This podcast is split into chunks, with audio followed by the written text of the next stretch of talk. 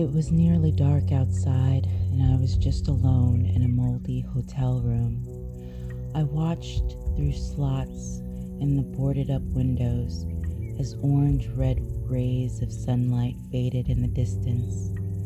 The once intricate Baltimore skyline was a mess of destroyed structures, but the light still danced on shards of glass and twisted metal.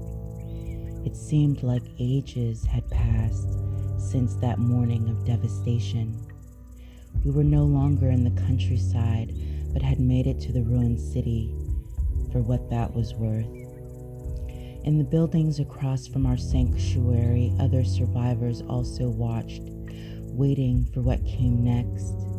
Our small group had people out there. Theirs probably did too.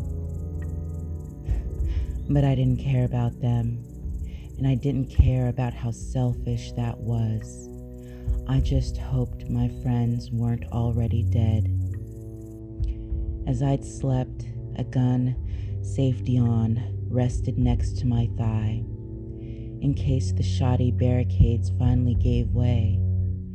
Because the fact was, the dead could be smarter than the living.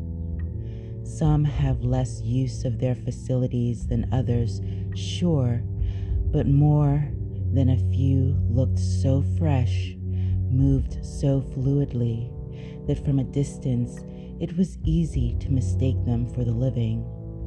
And they talked.